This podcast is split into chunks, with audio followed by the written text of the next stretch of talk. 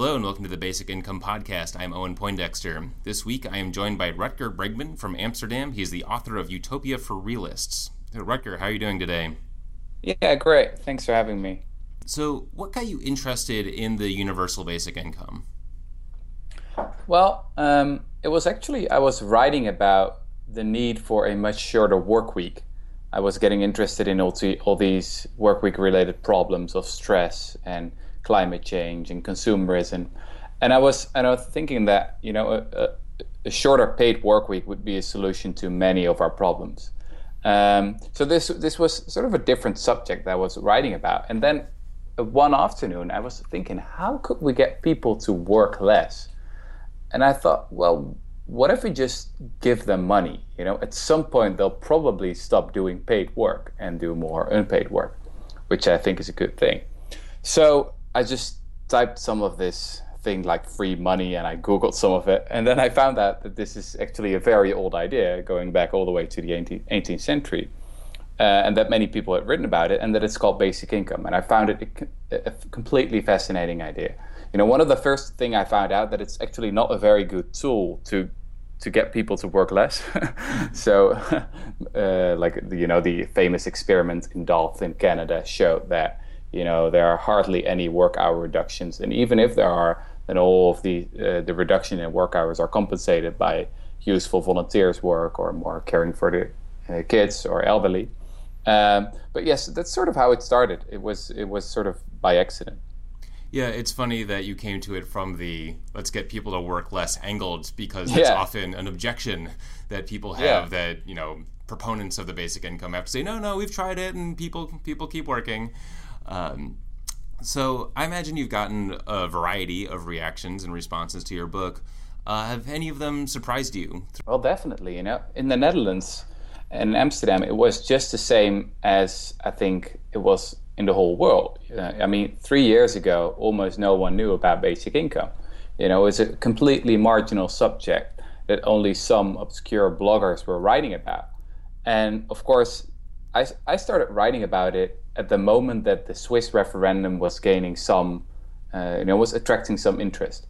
Um, this was in October 2013, and one of the first pieces I wrote about it, called "Why We Should Give Free Money to Everyone," uh, attracted a lot of readers. It was read about half a million times, which is quite a lot for a small country with 17 million inhabitants.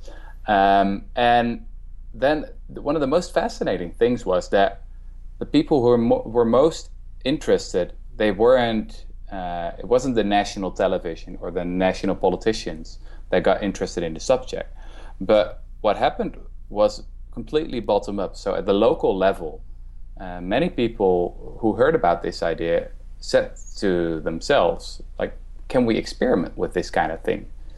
And now, I mean, it's just three years later, there are 20 cities who want to do some kind of basic income experiment. So, yeah, it's been absolutely fascinating to see how quickly uh, this this this all developed. You know, uh, it really uh, made me a believer in the power of ideas. Yeah, that's amazing. And how has the the Swiss referendum, which uh, just happened recently, how has that affected the conversation in the Netherlands? Well, I, I mean, it's been important. You know, there's obviously been a lot of international news coverage of the um, Swiss referendum, and and also in the Netherlands. But what was, I guess, even more important is that um, you know, the basic income movement in the Netherlands is very much a movement against workfare. So I don't think, especially many many Americans don't don't know about this. That they they have this image of the Northern European welfare states, which is supposed to give you free money and you know that you can just be lazy. Well, the truth the truth is actually a lot different. So I can give you just one example. There's a city called Rotterdam. It's a bit to the south of Amsterdam and what they do is they let benefit recipients clean streets that are already clean. This is called uh, voluntary uh, or obligatory volunteers work, quite an Orwellian term. Uh, so they have to do this if they want to receive any benefits. And meanwhile, while, while they're cleaning these streets that are already clean, um, they are uh, watched by a guard and they have to wear an orange vest. And on the back of the vest are the, are the words work base. So this is a really, really humiliating experience, and, and people have to do it what it, about four times every week. Um, oh, and, and they have the, the streets are already clean because you know the professional street cleaning crew already did it. Uh, because you know if they did actually useful work, then they would take away someone else's job, and the unions will get mad. So this is what workfare looks like nowadays in the Netherlands, and many people who have to work with it, you know, on a local level, who have to implement these kind of laws, they know that it's extremely inefficient, that it's expensive, that it's very humiliating, that it doesn't help people to get up and make something of their lives but it, that just you know it drains all motivation out of these people. Um, so I think that that's has also been very important that uh, the government just introduced a new law called the participation law. Again, a very Orwellian term, uh, which is uh, you know basically very harsh uh, workfare, and then many people started to think, what if we started to move in the you know in the, the complete opposite direction? Yeah, yeah, that, that's fascinating. I, I will confess I had no idea about that. So, would you say that there's this this ethos that people should be we can't just give money away, and that this is kind of a new scary idea for people? Well, yes. I mean, I, I guess the most important objection to basic income is basically a moral one. So, people have this idea. It's a very old idea. I guess it goes back to Elizabethan uh, poor, poor law back from the 16th century. And the idea that most people have is that you have to work for your money. And we define work in a very narrow way. So the only thing that we consider work is this stuff you do for your employer, you know, uh, the guy who is in a hierarchical relationship with you and and you have to get paid money for it. You know, all the other things, you know, all the work we do in the household or all the caring work we do for our kids or elderly or volunteers work, whatever, it's, it's all not included. It's not included in GDP, uh, but it's extremely important. Um, in many cases, you know, it's even more important than the paid work we do.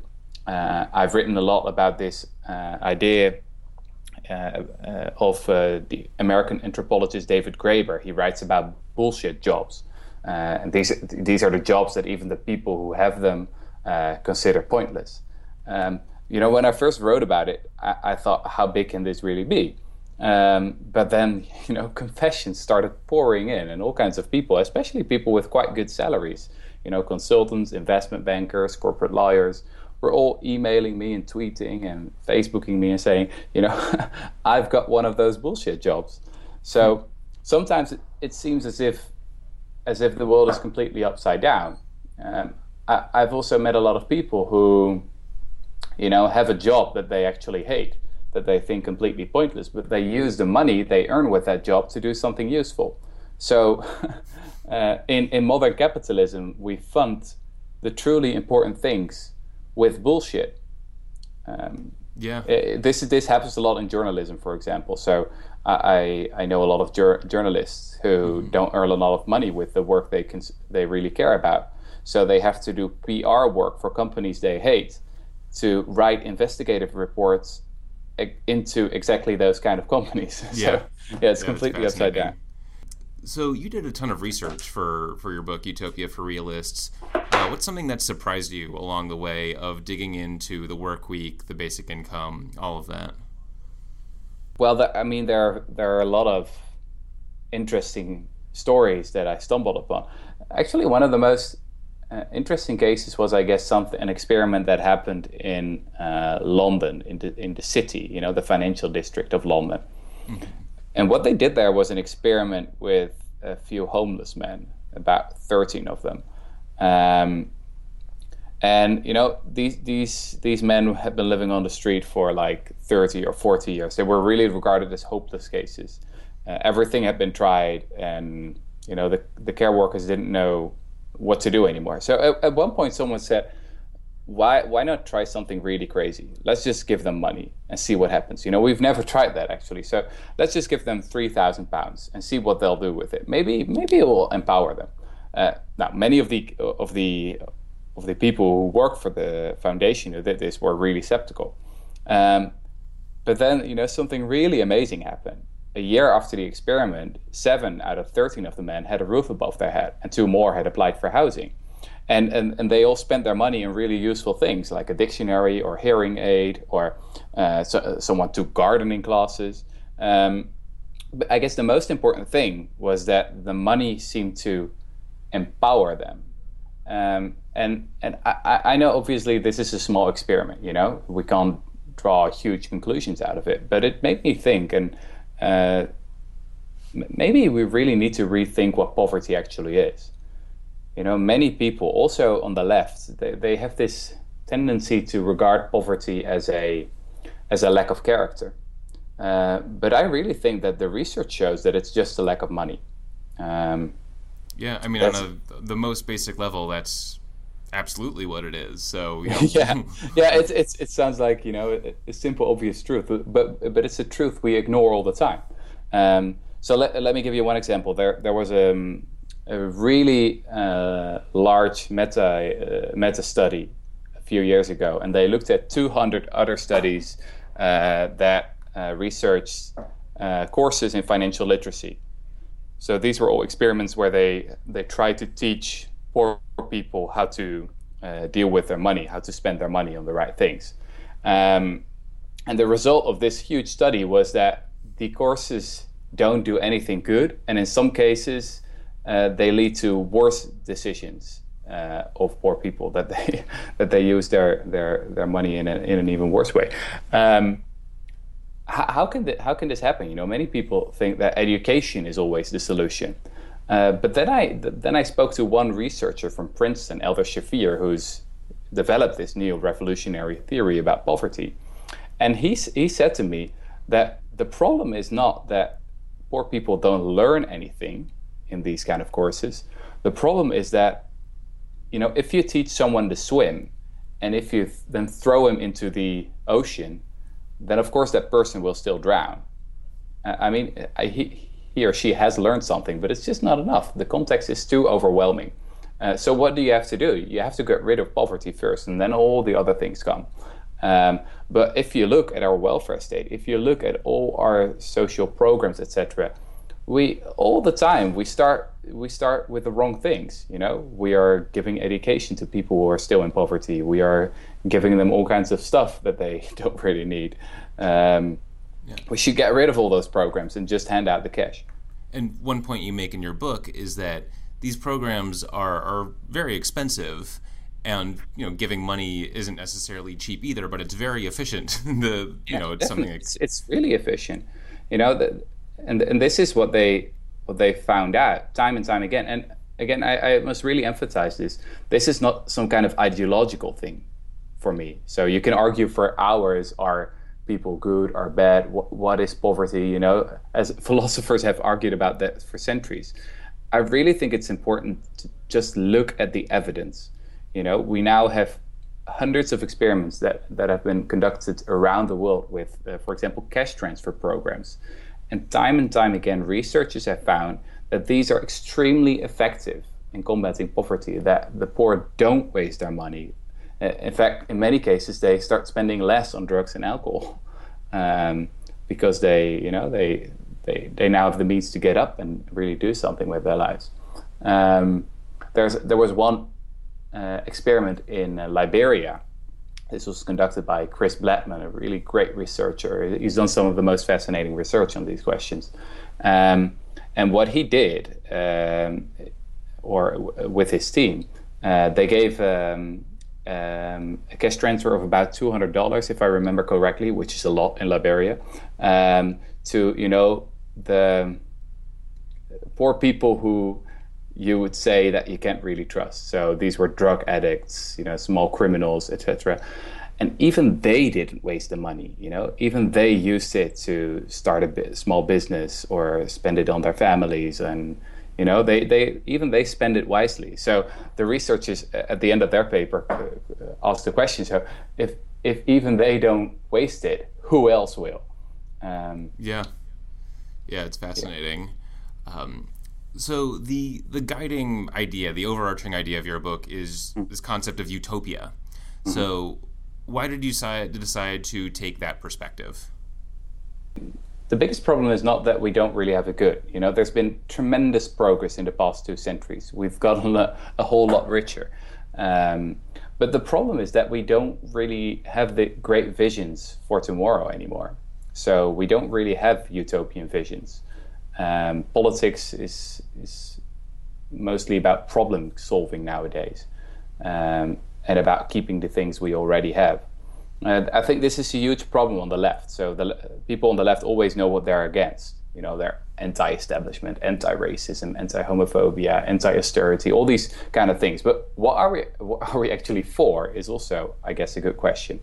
Uh, and I th- really think that universal basic income is one of those things that still sounds utopian nowadays, but may very well become reality, at least during my lifetime. Um, because every milestone of civilization was once a utopian fantasy. And, you know, progress always starts in the periphery. We've seen this happening in the Netherlands as well. As I said, you know, it wasn't the national television or the national politicians who first started talking about this. You know, it all started at a local level with people who regarded it as crazy by many of the people who regard themselves as reasonable or realistic or whatever. Uh, but that's how it always goes, you know. That, that's how the civil rights movement started. That's how the movement for the abolishment of slavery has started. That's how we got democracy. Uh, I think that's that's what progress, what it's always looks has looked like. Uh, but we need to have, I think, new utopian visions to strive for, and universal basic income is definitely one of them. So, what do you hope to see happen next with the universal basic income? Um, well, you know, I'm a historian, so I don't think basic income will be implemented in one stroke. You know, like that someone will develop a great blueprint and that some team of economists will calculate how much it will cost and that will then just go ahead. Um, I think progress is a much more gradual thing. So at the moment, we're living in the golden age of basic income experiments. You know, things are happening in Finland, Canada, in the Netherlands, in Silicon Valley. Uh, and I think this is really how it will happen. I, I don't think you should regard basic income as just one idea. It's actually a thousand ideas. It's, it's, it's more like a directional thought. Uh, it's, it's about unconditionality. It's about uh, making uh, welfare universal, individual, and you know we can you can also see it like it's a scale. On the one hand, we have w- the workfare uh, regimes of our times, which are very expensive, ineffective, and humiliating. Uh, but we can move gradually away from that in the direction of basic income. So we can make the welfare and tax systems that we now have, we can make it a little bit more conditional. We can make it a little bit more universal and less targeted. Um, and I think that's the way forward. So we should celebrate as, as the basic income should celebrate every small step that's that's being taken in that direction. And we shouldn't be too purist about you know what's the right kind of basic income. Although I do think it's important to emphasize that basic income is a supplement to the welfare state we have now, and it's not you know, I don't believe in the libertarian idea of getting rid of Medicaid and Medicare, etc. You know, these are milestones of civilization as well. We should keep them. All right. Well, Rutger Bregman, thank you so much for, for joining me. Thanks for having me. It was a pleasure. That was Rutger Bregman, author of Utopia for Realists on the Basic Income Podcast. To hear more conversations like this, please subscribe on iTunes. And while you're there, leave us a rating or review. It'll help other people find the podcast. Have a good day.